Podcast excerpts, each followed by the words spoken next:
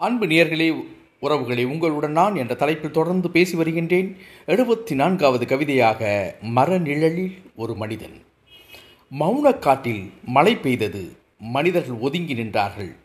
இலைகளுக்கு அப்பால் மௌனக்காட்டில் மழை பெய்தது மனிதர்கள் ஒதுங்கி நின்றார்கள் இலைகளுக்கு அப்பால். இரவு விடியும் வரை அமைதியாக காத்திருந்தேன் மரநிழலில். இரவு விடியும் வரை அமைதியாக காத்திருந்தேன் மரநிழலில். என்னுள் ஆன்மா என்பது அறிவின் வெளிச்சமா? உடலின் அமைதியா?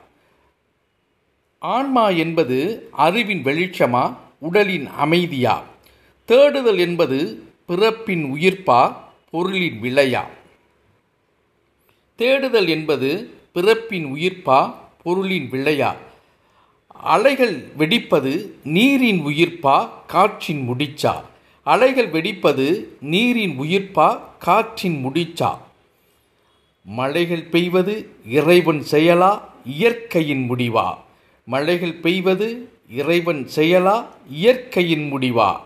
காத்தலும் அழித்தலும் அவனே என்றால் காத்தலும் அழித்தலும் அவனே என்றால் நல்லவன் வாழ்வான் என்ற சொல் எதற்காக? விடை தெரியாமல் நடந்தேன். விடிந்ததும்